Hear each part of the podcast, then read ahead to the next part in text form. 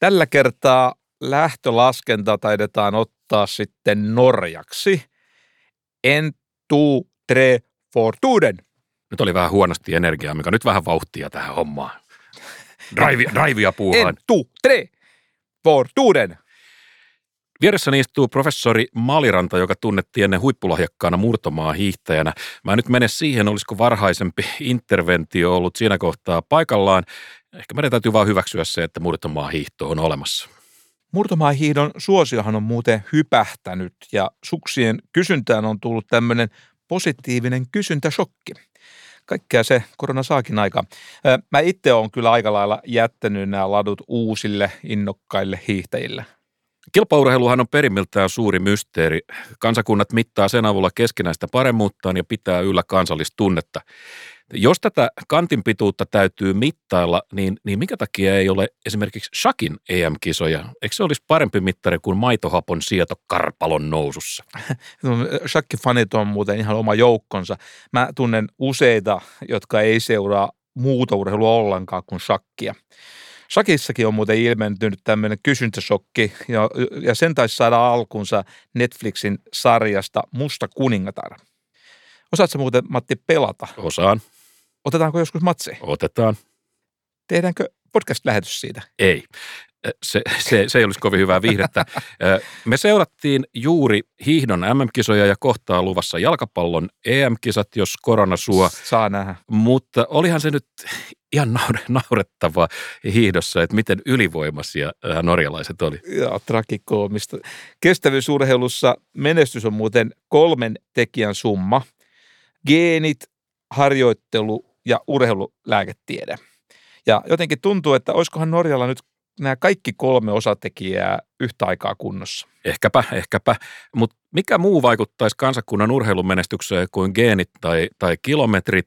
Kysymys kuuluu siis tänään, miksi turskanpurjat voittaa aina ja meniin harvoin? Joo, joo. Ja tämä nyt ei ole vain terapiaa siitä, että mitä tapahtui 50 kisassa Iivo Niskasen pitovoitelulle. Me paneudumme kilpailukyvyn perimmäisiin syihin ja selitämme, miksi espanjalainen painaa joskus ylämäessä ohi. Hyvät kuulijat, tämä on AM podcastien Johannes Hösflut Klebu. Mutta sehän on just se kaveri, joka diskattiin viidellä kympillä kiilaamisen takia. No se on kyllä totta. No siinä tapauksessa me ollaan talouspolitiikan Iivo Niskanen ja me vaaditaan kuuluvasti selkeyttä talouspolitiikan valintoihin. Sanokaa nyt ykkönen vai kakkonen? Vai kenties kolmonen? Apunen ja Maliranta. Apunen ja Maliranta.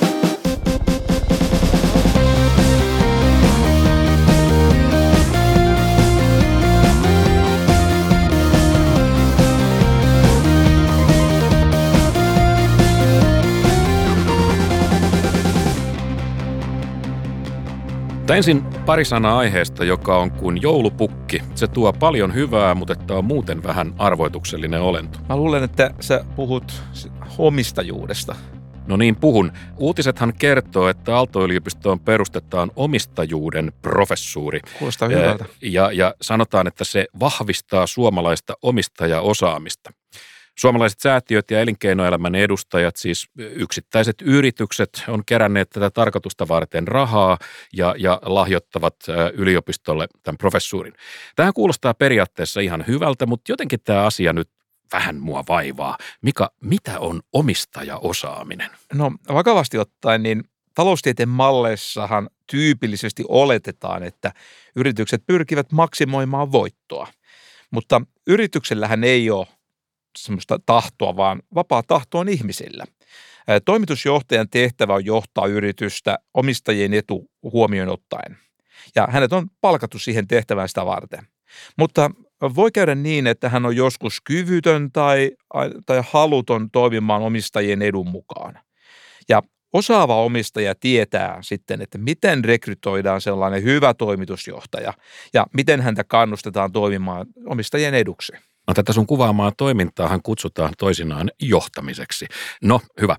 Omistajuudessa on, on kysymys esimerkiksi investoinneista, kasvusta, johtamisen laadusta, voitonjaosta, verotuksesta ja, ja, ja siitä, mitkä asiat näihin kaikkiin vaikuttaa. Mutta eikö tämä nyt ole ihan perustaloustiedettä? Siis miksei taloustieteen professuuri riitä, miksi pitää olla omistajuuden professuuri? Lyhyt vastaus, kyllä taloustieteen professuuri pitäisi riittää. Kun tällainen professuuri lahjoitetaan, niin siihen liittyy varmaan jotain ajatuksia joistain tulevaisuuden hyödyistä, niin kuin tässä on sanottu, vahvistetaan kotimaista omistusta ja niin edelleen. Nyt tässä hiipii mieleen ajatus, että pitääkö tällaisen omistajuuden professorin suhtautua taloustieteeseen jotenkin valikoivasti? Mm, siis mä, mä, mä, mä, kuulostaa huolestuttavalta. mä pyydän nyt tässä vaiheessa Aalto-yliopistolta malttia. Mä okay. nyt vaan kyselen niitä kysymyksiä, että oppimattomalle ihmiselle helposti tulee mieleen. Okei. Okay. Tota, omistaminen, omistajaohjaus ja sellaiset kysymykset ovat tärkeitä taloustieteessä. Ja kun ajatellaan tätä kysymystä isosti, niin kuin aika, aika ajoin tai melkein aina olisi paikallaan, niin tästä aiheesta on tullut Suomeenkin jo suorastaan yksi taloustieteen Nobeli. Se tarkoitat siis Bengt Holmströmiä ja hänen tutkimustaan kannusteesta. Nimenomaan. No, mitäs meidän on tässä kohdassa ajateltava esimerkiksi etujärjestöekonomisteista ja vastaavista, että ne omistajuuden asiallahan hekin on omasta näkökulmasta. nyt, katsotaan, nyt katsotaan kellosta aikaa, että milloin joku keksii ehdottaa, että hei, perustetaan loppauksen tai etujärjestöjen professuuri. ai, ai, ai, Matti, ai niin, sullahan on työelämän professuuri. Juu. Sä, sä voisit alkaa pohtia ammattijärjestöjen merkitystä talouskasvulle. Se se olisikin. Omistajuuden professorin tarkoitus on siis kuulemma tuottaa yhteiskunnallista keskustelua ja, ja, ja tietoa päätöksenteon tueksi.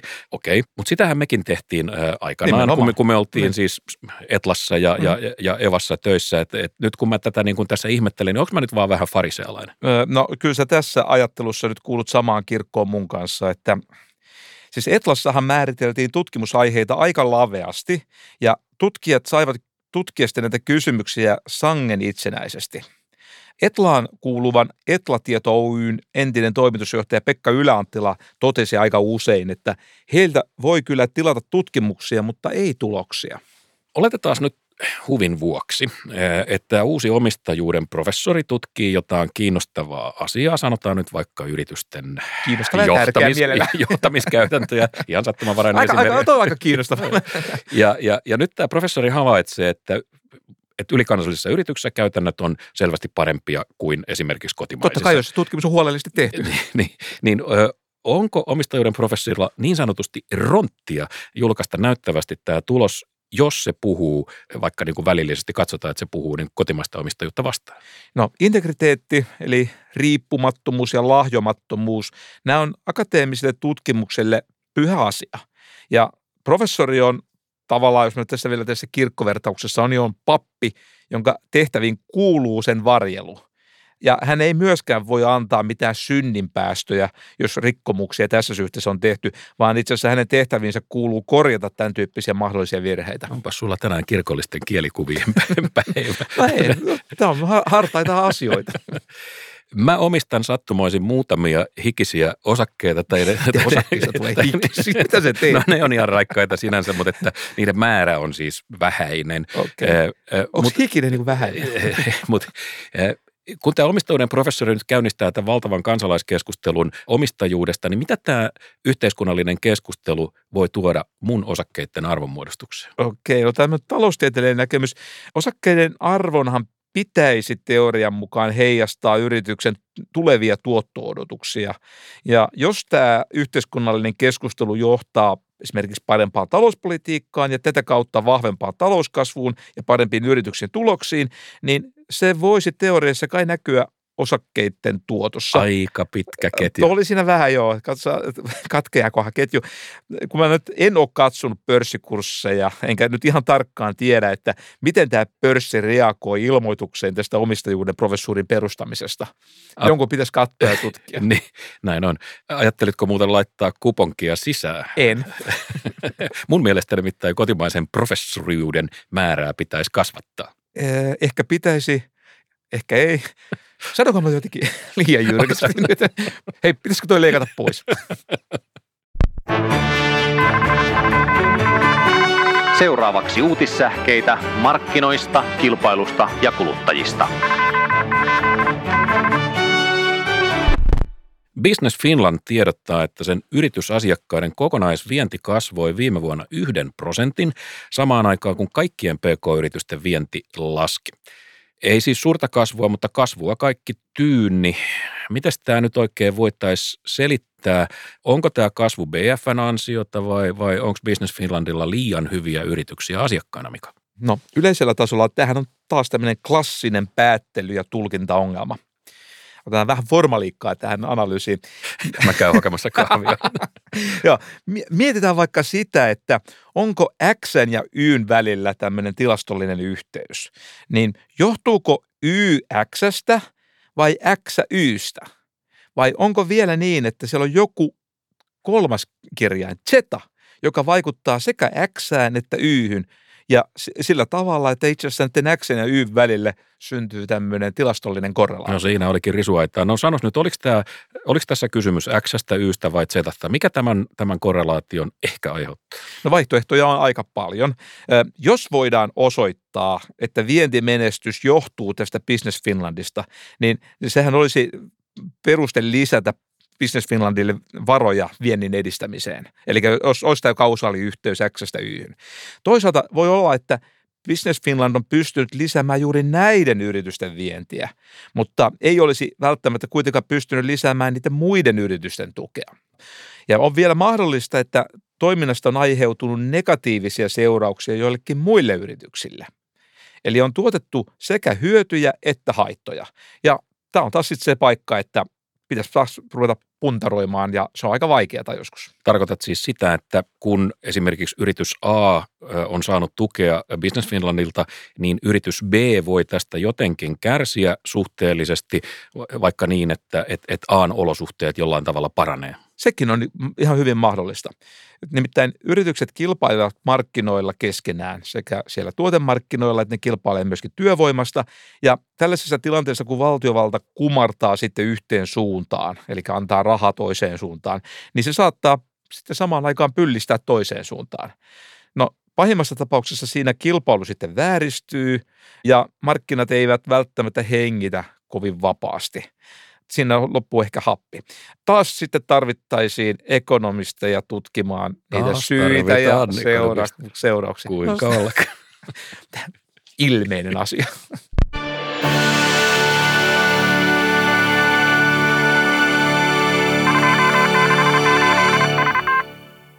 Mutta sitten meidän on nostettava pöydälle kipeä asia, jonka nimi Ai. on Norja. Norja on siis Suomen kokoinen kansa, joka on ihan sietämättömän urheilullista ja menestyvää. Et hiihdossa norjalaiset on ollut vuodesta toiseen täysin ylivoimaisia ja mua huvitti suuresti tämä kuva, joka on nyt kiertänyt so- eh, sosiaalisessa mediassa, kun Teres Juhaug oli siinä tullut maaliin, oli, olisiko se ollut kolmelta kympiltä ja, ja, ja se oli niin kuin tullut jo aikoja ja sitten se käveli siinä maalialueella sukset kainalossa muina muikkuina ja sitten siinä oli tullut väkeä sen perässä maaliin ja ne makas kaikki aivan niin kuin raatona siellä niin kuin joku tykistökeskityksen jäljiltä. Ja, Ihan reporankana. joo, se, oli, se, se oli melkoinen otos. Oli kyllä hyvä valokuva, kuvaava. Tota, Joo, ja sitten nämä Ingebrigtsenin veljekset, jotka juoksee ihan kaameita aikoja keskipitkillä matkoilla. Ne muuten sanoivat, että he eivät lähde Tokion olympialaisiin ilman länsimaista koronarokotusta, mutta toisaalta eivät myöskään lähde etuilemaan jonossa. Eli jos piikkiä ei tule ajoissa, he jäävät kotiin. Mm-hmm. Minusta tuossa on jotain kaunista ja arvostettavaakin tuota, periaatteellisuutta. Kyynisenä ihmisenä sanoisin, että ehkä niillä nyt jostain se pikki sieltä kuitenkin löytyy, mutta kovia poikkia juoksemaan, se on, se on totta. No, tässä ei ole tietenkään kaikki. Shakin nykyinen maailmanmestari Magnus Carlsen on kotoisin, arvaatko jo mistä? On norjalainen. Kyllä. Itse asiassa Shakki-tietokone on muuten analysoinut Magnusin ja muiden aikaisempien mestarien kaikki pelit, ja tämä tietokone totisi, että Magnus on itse asiassa kaikkien aikojen paras Shakin pelaaja maailmassa, koko historiassa. Seuraava kysymys. Kuka voitti eniten e-urheilun palkintorahoja viime vuonna noin 510 000 dollaria? Öö, arvaan johdat norjalainen. joku, nor- teema oli. Joku norjalainen. Se oli, se oli kyllä tämä sama Magnus Carlsen, okay. joka esiintyi siellä taiteilijan nimellä Dr. Nykterstein. Ja, ja tota, peli oli tietenkin äh, Chess 24, mutta tämä on sietämätön jätkä tämä Carlsen siis. Se on fiksu ja rikastunut ihan omalla, omalla tota, fiksuudella. Joo, ja tämä on tosiaan hämmentävä tyyppi. Hän oli nimittäin jossain vaiheessa ykkösenä äh, Fantasy Premier League-pelissä, siis seitsemän miljoonan pelaajan joukossa. Kyse on semmoisesta fantasiaurheilusta, joka on semmoinen peli, jossa pelaajat rakentavat semmoisen kuvitteellisen jalkapallojoukkueen niin kuin oikeiden joukkueiden pelaajista – Muuten suomalainen ekonomisti Marko Terviö on pärjännyt myöskin tuossa lajissa sangen mainiosti, mutta me palataan häneen ehkä kohta puoliin. Joo. Se, että Magnus Carlsen haastaa niin kuin amatöörejä tuolla netissä pelaamaan sakkia, niin siinä on, se on musta kyllä vähän, vähän jotenkin, vähän niin kuin Usain Bolt haastaisi tuolla, niin kuin, että he juostaa kilpaa rahasta. ja sitten kaikki hölmöt lähtee juoksemaan. niin. Kyllä me voimme ehkä säkällä voittaakin tällä kertaa. Joo, okei. Okay. No mutta nämä meidän havainnot norjalaisista tähän saakka, nehän, nehän on helppo kuitata sillä, että me ei olla vaan katsottu niin kuin riittävän laajasti ja riittävän monipuolisesti. Nämä on sattumanvaraisia havaintoja, bla bla bla. Shakkipeliä. niin. Mutta tota, toimittaja Simon Cooper ja ekonomisti Stefan Szymanski, he on kirjoittanut mainion kirja, jonka nimi on Soccernomics. Siinä puhutaan siis valtaosin jalkapallosta ja he, he laskevat tässä mainiossa kirjassa maailman menestyneimmät urheilukansakunnat. Se oli aika monimutkainen laskelma, enkä mä nyt mene yksityiskohtiin. Siinä oli olympialaisia ja MM-kisoja ja, Tämä regressioanalyysi. Ja, joo, ja, ja erilaista pyöräilyä ja tennistä ja rugbya ja, ja, ja ties mitä. No, no mikä siinä nyt sitten voittaja oli? No Amerikka sen tietysti voitti ja, ja odotetusti isot maat niin kuin Venäjä ja Iso-Britannia ja Saksa oli, oli kärjessä, mutta meidän ystävämme Norja oli kahdeksas, pikkuinen Norja oli kahdeksas, mikä on todella kova veto tässä seurassa. Ja, Suomea ei tietenkään näy, ei näy mailla eikä halmeilla näissä tilastoissa. Siinä ei varmaan Norjan kokoisia maita muita ollut lähellä. No ei, ei ihan joo. Tota, tämä tieto täyttää kestävyysurheilijan sydämen surulla tai ainakin kateudella. Toisaalta Kalmarin unionista on kyse, että tavallaan kotimaa. Okei, mutta asiaan Hakkila asiaan. Nyt täytyisi kysyä, että mistä nämä erot kilpailukyvyssä on peräisin ja että onko urheilu jotenkin ihan oma juttunsa vai, vai onko tässä jotain sellaista yleispätevämpää, mikä selittäisi vaikka mm, talouden menestystä? No Norjassahan on myöskin sangen korkea veroaste, mutta selvästikään se ei ole nyt sitten tappanut kaikkea aloitteellisuutta ja ponnistelua tuossa maassa. Yksi tulkinta on sille, että näitä julkisia varoja on sijoitettu ihan vastuullisesti, yhteiskunnallisesti tuottoisiin kohteisiin, jos nyt urheilumenestystä voidaan ajatella tämmöisenä yhteiskunnallisena tuottona. Missä määrin ekonomistit muuten ylipäätänsä on kiinnostuneita urheilusta jos mä oon ymmärtänyt oikein, niin jonkunlainen urheilun taloustiedekin on kai olemassa vai mitä? On kyllä, on kyllä. Tämä äsken mainitsemani Marko Terviö, joka on yksi Suomen parhaista ekonomisteista, julkaisi vuonna 2006 artikkelin tämmöisessä hyvinkin arvostetussa taloustieteellisessä aikakauskirjassa. Ja tämä artikkeli käsitteli pelaajien siirtokorvauksia ja pelaajakehitystä. Joo, se jäi kyllä mieleen. Ö, olen sen lukenut ja, ja paperin kommentaattoreinahan oli iso joukko taloustieteen isoja nimiä, mutta muuten Terviöllä ei ollut kyllä urheilun taloustieteestä kovin hyvää sanottavaa. No ei. Marko, Marko sanoi, että on kaksi aihepiiriä, joista, jo, joista tehtyjä tutkimuksia hän ei suostu enää ohjaamaan. Toinen on tämmöiset maatason poikkileikkausaineistoja koskevat tutkimukset ja toinen on urheilu. Hän lähetti meille sähköpostia ja siinä hän sanoo näin. Urheilun taloustiede on magneetti tutkijoille ja opiskelijoille, jotka ovat menettäneet kiinnostuksensa taloustieteeseen ja yrittävät vääntää tutkimusta, vaikka olisivat mieluummin penkkiurheilemassa. Alan tutkimusten keskimääräinen taso on hyvin alhainen.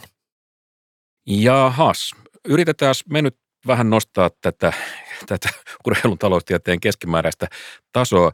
Taloustieteen ja valtioopin rajapinnassahan liikkuu useita selityksiä sille, että miksi jotkut pärjää muita paremmin. Ensimmäinen nopea mieleen tuleva selitys on se, että isot maat pärjää tietysti paremmin kuin pienet, koska niissä on enemmän pohjaa Puh, niin puhtaasti algebralla. Niin, massaa. Joo, näin varmasti. Mutta vastakysymyksenä voi tietysti kysyä, että miksi vaikkapa miljardin ihmisen Intia on niin huono urheilussa, samoin Indonesia. Sulkapallo on siellä kova juttu, mutta toisaalta väkeäkin on 270 miljoonaa, eikä sieltä nyt kovin hyvää tulosta tule. Mm. Tai sitten Pakistan – yli 200 miljoonaa ihmistä, sama juttu. Sulkapallossa ne on hyviä, kovia nekin. Että aina löytyy joku laji, jossa on niin, kova. Jos on, jos on 200 miljoonaa ihmistä, niin joku laji löytyy. Olisiko sulkapallo selittävä tekijä? Okei, okay. mutta väkirikkaista maista Kiina pärjää, Venäjä pärjää, Amerikka pärjää. Tämä jää nyt vähän niin kuin ratkaisemattomaksi, tämä selittävä Ending. tekijä. Mutta entäs sitten vauraus? Nopeasti ajattelin, tänhän pitäisi olla helpporasti, koska vauraissa Mm, maissa mm, harjoitteluolosuhteet on parempia ja Paremmat lääkkeet. on hallit ja valmentajat ja urheilujuomat ja systeemit, eikö niin? Toisaalta köyhemmissä maissa urheilun merkitys sosiaalisen nousun välikappanena voi olla isompi. Mietitäänpä nyt vaikka Suomea 1920-luvulla. Brasilia ei ole maailman vauraimpia maita, mutta pärjää urheilussa loistavasti. Ö, Köyhät afrikkalaiset maat pärjäävät yleensä hy- hyvin niissä lajeissa, mihin niillä on mahdollisuuksia panostaa. Ei ratkaise siis vaurauskaan tätä asiaa. Otetaan sitten selitys numero kolme. Tämä on, tämä on mielenkiintoinen ja mä tiedän, että tämä sua vähän kutittelee. Pitkässä juoksussa väitän, minä väitän, että pitkässä juoksussa demokratiat pärjää paremmin. Oli kiva kieli. on niin oikein. Olet oikeassa. Monet In the long run. menestyneet juoksumaat ei, ei aina ole kyllä ihan kiitettäviä demokratioita. Mutta mut vakavasti puhuen, voisiko tällä olla jotain niin kuin merkitystä? Minkälaiset, minkälainen sun rakastamat instituutiot? Joo, no tämä on tietysti kiehtova kysymys, mutta siitä on tosi hankala löytää pätevää analyysiä, siis nimenomaan urheilun ja demokratian välisestä suhteesta. Mutta t- vielä tärkeämmästä asiasta, taloudesta kyllä löytyy. Tuleva talousnobelisti Darren Acemoglu teki, Tadaa. Ö, dadaa, nyt on Acemoglu hetki. Hän teki kollegojensa kanssa artikkeli, jolla oli tämmöinen kivan napakka ja kuvava otsikko Democracy does cause growth. Demokratia toden totta luo kasvua. Okay. Siinä on käytetty tämmöisiä ekonometrisiä keinoja, joiden avulla pystytään oikeastaan osoittamaan, että kyse on nimenomaan kausaalisuhteesta, eli syy-seuraussuhteesta demokratia- ja talouskasvun välillä. Toisin sanoen tässä on pystytty eristämään tai jotenkin puhdistamaan se vaikutus, että, että vaurastumisen myötä voi syntyä painetta äh, siirtyä demokratiaan. Se on täsmälleen noin. Okei. Okay. Eteenpäin, sanoi Niskanen Nuoskalumessa, demokratialla voi olla tekemistä asian kanssa, niin kuin sanottu, tutkimusta on vähänlaisesti. Mitä sitten koulutus? Selittäisikö se jotain? No toi kysymys oli nyt varmaan retorinen. Öö, miten, mi, miten niin? No, se, oli ihan, se, kysyt tota. se, se, ei, kun se oli ihan oikea kysymys. Okei. Siis, öö, väi- väität sä nyt jotenkin, että 50 hiihto sujuu tohtorismieheltä paremmin kuin maisterilta? No ky- kyllä. Sun tulokset ainakaan on parantunut väittelyn jälkeen lainkaan. No fair point. fair enough. Kestävyysurheilussa on jo kyllä kauan aikaa sitten ohitettu se tilanne, että kilpailussa pärjää se, joka jaksaa harjoitella eniten, eli hullu pärjäisi parhaiten. On nimittäin harjoiteltava ennen kaikkea oikein. Ei liikaa eikä liian vähän.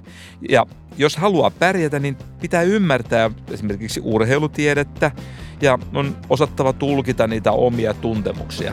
Siinä kyllä tarvitaan oppineisuutta ihan eri tavalla kuin joskus ennen talvisotaa esimerkiksi.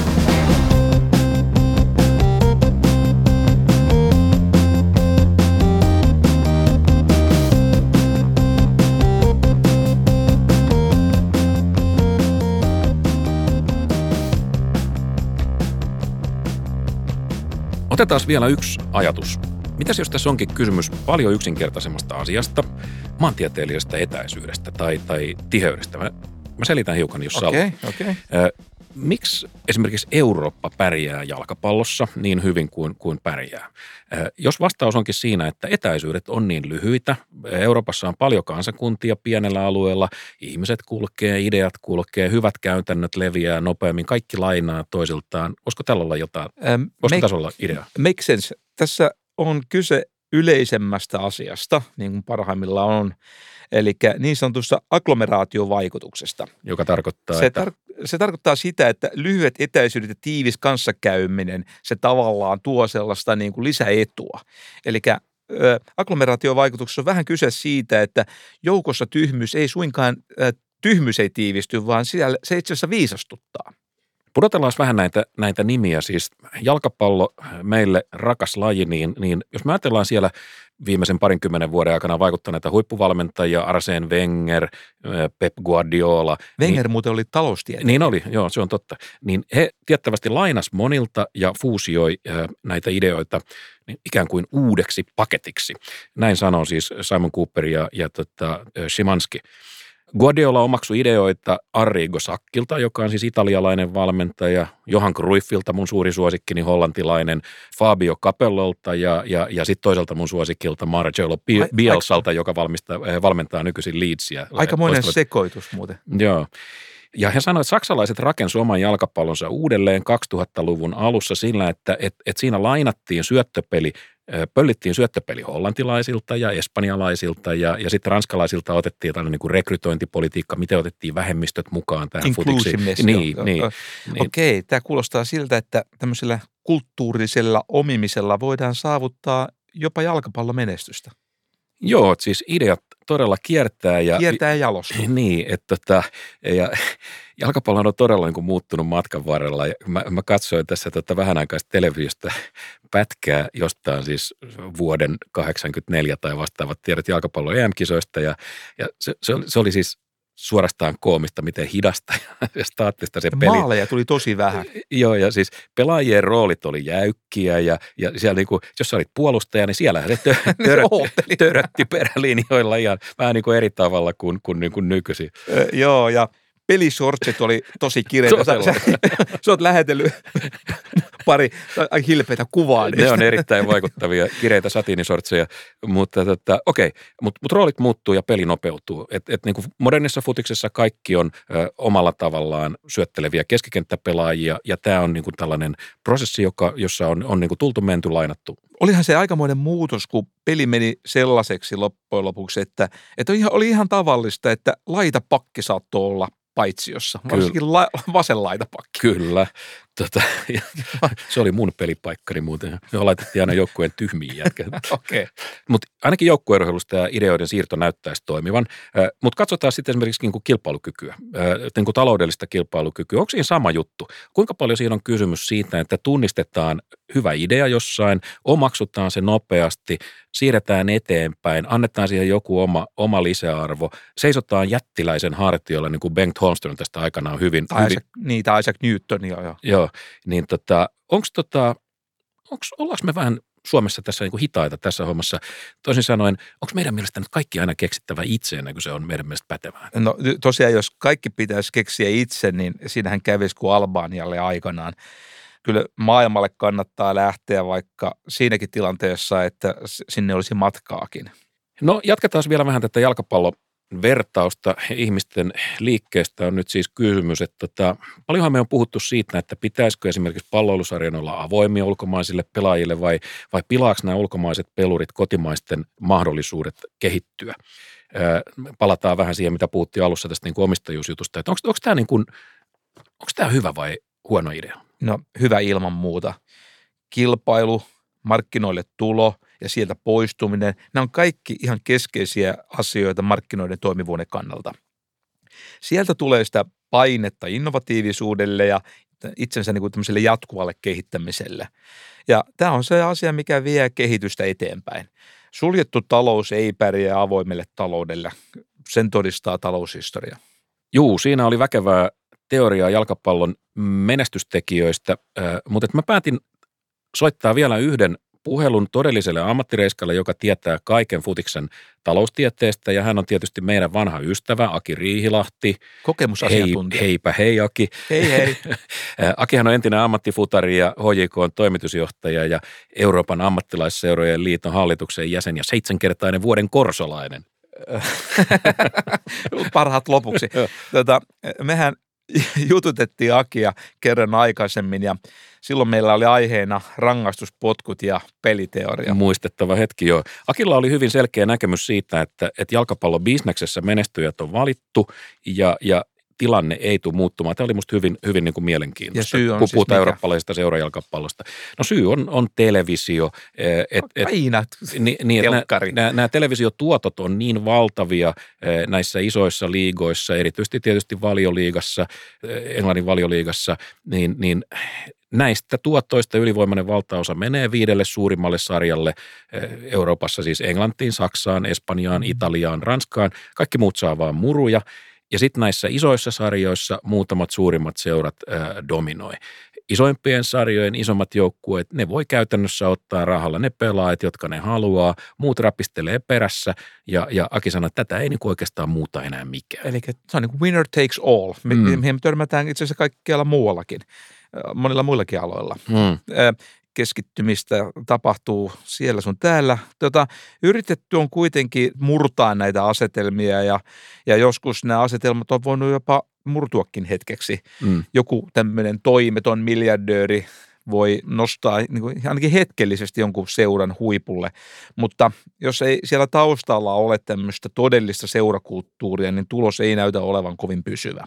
Joo, mehän muistetaan hyvin esimerkiksi tämä Dagestanista tullut ihmisseura kymmenisen vuotta sitten äh, tota Euroopan jalkapallossa vaikutti tällainen Anji Mahatskala-niminen seura, joka, joka tuli niin kuin täydestä tuntemattomuudesta kovalla kohinnalla ja se, se, se tota, osti nipun maailmanluokan pelaajia. Hankalasti lausuttu nimi jo, jo, joku, joku paikallinen ulkomainen miljardööri oli sitä rahoittamassa, rahaa pallo käsittämättömiä summia ja tuloksena oli tota oli pannukakku ja nyt ne pelaa jossain siis äh, kolmostasolla suurin piirtein tämä seuraa, että tällaista se on. No mutta entäs Englannissa ollut, mitäs nämä Englannissa toimivat öljymiljardöörit, ne on ilmeisesti ollut sitten kuitenkin vähän taitavampia. Hyvä pointti, hyvä pointti koska tota, Englannissahan tapahtui siis parikymmentä vuotta sitten muutos, joka on nyt, nyt niin kuin sanottu, niin, niin betonoitunut. Että esimerkiksi Roman Abramovich, venäläinen oligarkki, niin sijoitti valtavasti Chelseain ja ilmeisesti oikeaan aikaan nosti Chelsean keskinkertaisesta seurasta yhdeksi suurista. Tai, tai sitten tämä Sheikh Mansour, joka rahoittaa Manchester Cityä ja, ja nyt kuulemma niin kuin kiinalaiset on samalla asialla Euroopassa, ostaa Italiasta seuroja ja, ja, ja, ja niin edelleen. Et tässä luotiin niin kuin se asetelma, joka, joka nyt vaikuttaa. No mutta äh, vielä kuitenkin tapahtuu tämmöisiä kauniita ihmeitä. Lester voitti valioliikan ihan sensaatiomaisesti kaudella 2015-16 ilman miljardööriä, vastoin siis kaikkia vedonlyöntikertoimia. Mä muuten katsoin äsken Ylen tekstiteevestä ja se on nytkin sarjassa, taitaa olla kolmantena. No, mutta kyllä sielläkin jonkinlainen hyvävarainen omistaja tai hiukan taustalla olla, mutta se on totta, että siis koko luokka on, on, on niin kuin toinen ja, ja, ja tulivat, tulivat kerta kaikkiaan niin kuin eri, eri joukosta, mutta että tämähän on vaan kaunis illuusio, tämmöinen romanttinen illuusio pikkuseurasta, jolla meitä, meitä niin kuin höpsöjä puijataan. ja, no joo, joo, totta, että kyllähän niillä on, niillä on kuitenkin katsomo, ne mahtuu 32 000 katsojaa, että ei se mikään kyläjoukkue ollut. Tota, tässä jalkapalloasiassa on muuten ihan merkittävä ulottuvuus, joka kiinnostaa meitä kilpailuihmisiä kovasti. On nimittäin kilpailupoliittisesti ihan kiinnostava asetelma, että laji on niin voimakkaasti riippuvainen televisiosta, niin kuin tuossa Akikin jo mm. mainitsi. Ja joissakin tapauksissa yksi ja sama taho omistaa sekä laajoja TV-oikeuksia että suuren jalkapalloseuran. Tästä on Euroopassa esimerkki. Ah, joo, kiinnostava asetelma. Kilpailukielellä kyse on niin sanotusta vertikaalista integraatiosta. Taidan ymmärtää, mitä tarkoitat.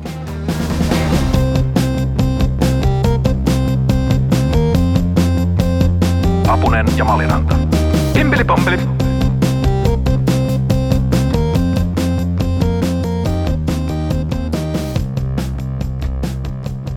No, mutta sitten meidän täytyy palata siihen kiusallisimpaan kysymykseen, jota me on tässä nyt siirrelty e-, edellämme jo jonkun aikaa. Ja se kysymys on tietysti Norja, Norje. Jo... Kalmarin unionin länsiosa. Niin. No jos te nyt olette hyvät kuulijat sitä mieltä, että, että maastohiirolla nyt ei ole kauheasti väliä tässä maailmankaikkeudessa, niin... Nyt ka- ota, niin, ota jotain tosi kovia niin, lajeja. Niin, niin, niin, niin tota, kauheinta tilastoa me ei olla vielä kerrottu. Kysymys, mikä kuinka monta Nobelia norjalaista voittaneet? Joo, tota, mä luntasin jo. Niitä on siis 13. Ja, ja vertailun vuoksi Suomella viisi. Mm-hmm. Että ä, aika ylivoimainen voitto tässäkin. Taloustieteessäkin norjalaisia on kaksi Kaksi Nobel-palkittua. Joo, ja suomalaisia sentään yksi. Masentavaa. Okei. Mutta on se yksikin hyvä. On, on, on, on. Se, on. se on hyvä alku. Ponnistele kohti sitä. Otetaan kaikki nämä selittävät tekijät, joita me äsken esiteltiin. Koko, vauraus, mitä se oli, demokraattisuus, koulutus, koulutus etäisyys Euroopan keskipisteestä. No nyt kun sä katsot Suomea ja Norjaa, me saadaan jokseenkin samat pisteet kaikista näistä. Miksi siis norjalaiset menestyy meihin? Se on hyvä kysymys, joo. Tota, kaksi aika vierekkäistä maata. Joo, molemmat ovat vauraita ja hyvin demokraattisia, toinen on vielä vauraampi. niin Joo. Väki on molemmissa koulutettua ja tosiaan Eurooppaankin on saman verran matkaa, jonkin verran matkaa. Mutta voisikohan tässä olla kyse tällaisesta valintaharhasta? Siis tarkoitat, että, että mä itken niitä lajeja, jossa Norja menestyy, mutta että unohdan samalla, että... Niin, niin kuin nopelit ja shakit, nehän on niin spesiaaleja. niin, eh, mutta et lätkäs me kuitenkin ollaan vähän, Niin, vähän ja parempia. pesäpallossa, hei. Ja pesäpallossa, joo, joo. Ja tota, futiksessa ollaan suurin piirtein niin kuin samat. Tämäkö oli ajatus? Ju, juuri näin, juuri näin. Okei, mutta palataan vielä vähän siihen, siihen demokratia- ja, ja vaurausjuttuun, kun ää, me äsken puhuttiin siitä, että et, et demokratia aiheuttaa talouskasvua ja, ja sehän on Norjassa kohdallaan. Joo, niin. Ja kuten tiedetään tosiaan, niin Norjalla on öljyä ja niillä on vesivoimaa, mutta itse asiassa kun katsotaan näitä maailman maita ja niiden talouskehityksiä, me nähdään, että maailmassa on iso joukko maita, jossa on myös paljon luonnonvaroja, mutta ovat kuitenkin kansankuntina köyhiä ja epädemokraattisia. Eli luonnonvarat eivät näytä olevan tae suuresta vauraudesta. No, mikäs norskit sai sitten toimimaan oikein?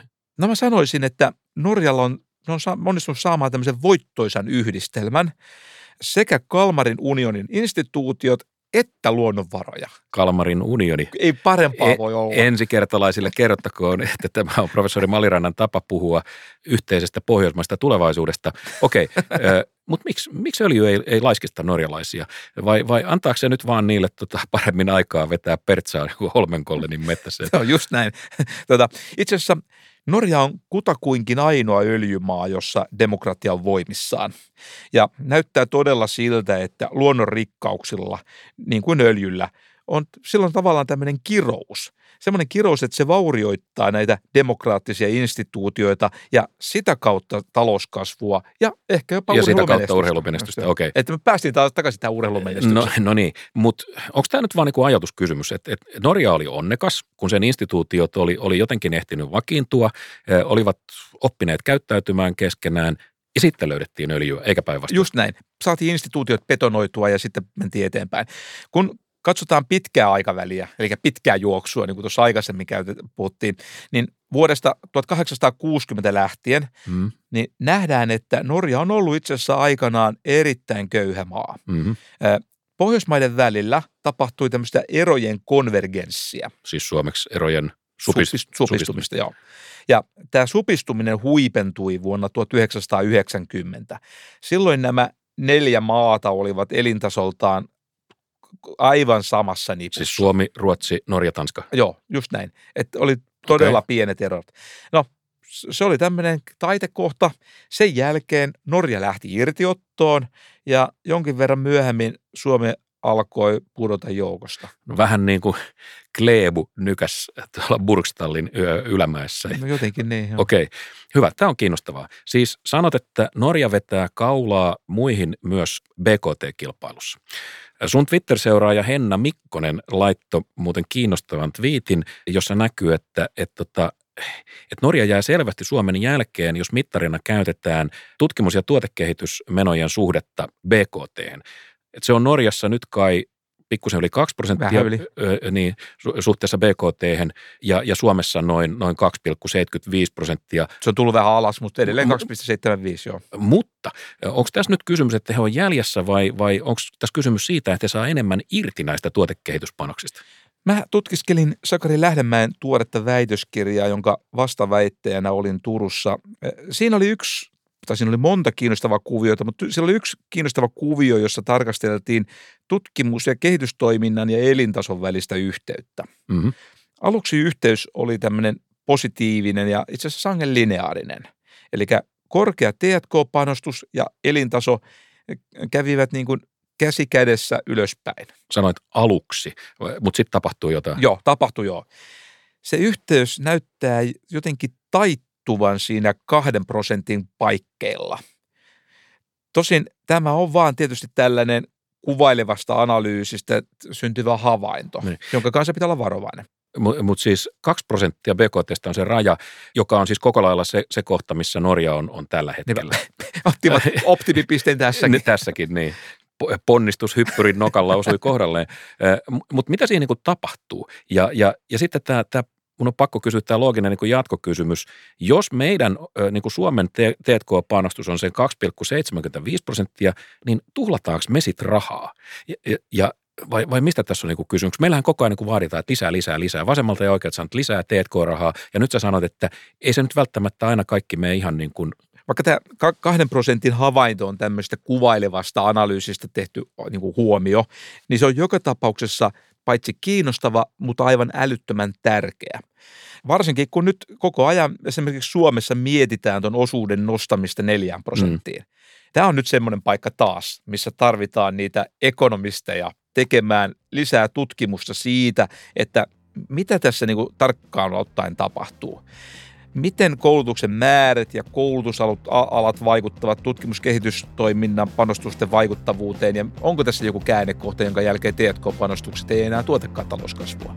No rupe, rupeas puuhiin. Miljardien eurojen kysymys. No katsotaan, saako järjestettyä aikaa.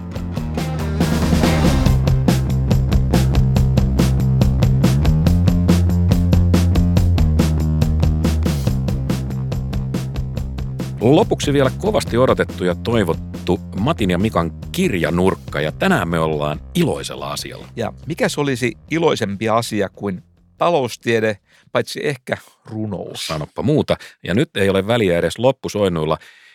Tänään me nimittäin jaetaan runoilija Ursula Koistisen nimeä kantava palkinto. Ja se myönnetään tekijälle, joka on uraa uurtavalla tavalla yhdistänyt taloustiedettä ja runoutta. Ja tuloksena on viiltävä fresko aikamme kipupisteistä. Ja palkinto myönnetään. Trrr. No, lopetas nyt, lypsäminen ei aina tulla. Palkinto myönnetään taloustieteilijä, toimittaja – Heikki Pursiaiselle Suomen ensimmäisestä tweet-runouden kokoelmasta, joka on ollut luettavissa internetissä jo viime vuoden lopulta lähtien. Juu, siis beat-runouden on korvanut tweet-runous ja, ja tämä Heikin lyriikka on, se on pysäyttävää tavaraa kuin poliisin piikkimatto kerta kaikkiaan. Jos haluatte siihen tutustua, niin osoite on at pursiain Palkintoraati kiittää erityisesti Pursiaisen monipuolisuutta ja tulkinnan rikkautta. Pursiainen satirisoi taitavasti ehkä poliitikkoja, ehkä virkamiehiä tai ehkä, ehkä asiasta riehuvaa somekommentaattoria tai ehkä jopa meitä sivullisia, jotka odotetaan malttamattomina, että kuka tässä nyt seuraavana menettää tasapainonsa. Mutta täysin emme tiedä, eikä me tulkita tätä asiaa pidemmälle – ettei me tehdä itseämme naurunalaiseksi. Tai enempää kuin tarpeen.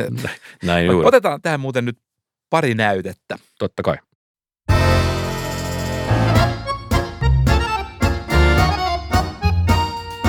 Meidän on otettava määrätietoisia askeleita kohti tulevaisuuden hyvinvointiyhteiskuntaa, jossa kukaan ei ole nettoveronmaksaja.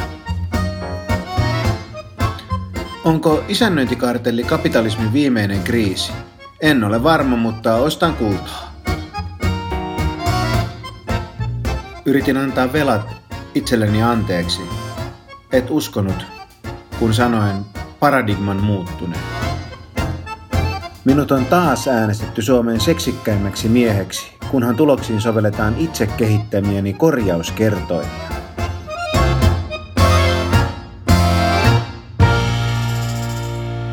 Tämä on kyllä aivan huikea. Tämä, tämä iskee pieneen ihmiseen kuin opposition leikkauslista. Aivan loistava. Pursiainen on kohonnut ekonolyriikan Pentti Saarikoskeksi.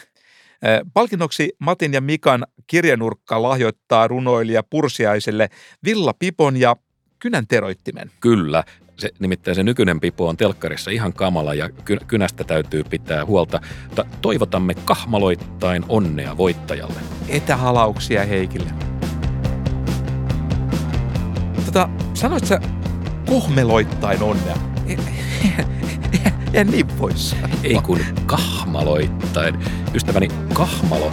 On maljamaisesti vierekkäin asetut kämmenet. Ah, Kato siis vähän niin kuin täällä Joo, lailla. joo, joo. Vähän, vähän niin kuin mä rukoil... oon nähnyt niitä tuolla viralla. Vähän niin kuin rukoiltaisiin tai pyydettäisiin va- valtion tukea. joo, joo, niitä ministeriössä on näkynyt.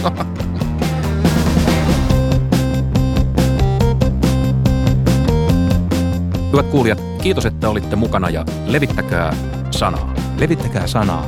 Tämä jakso löytyy kaikista podcast-palveluista.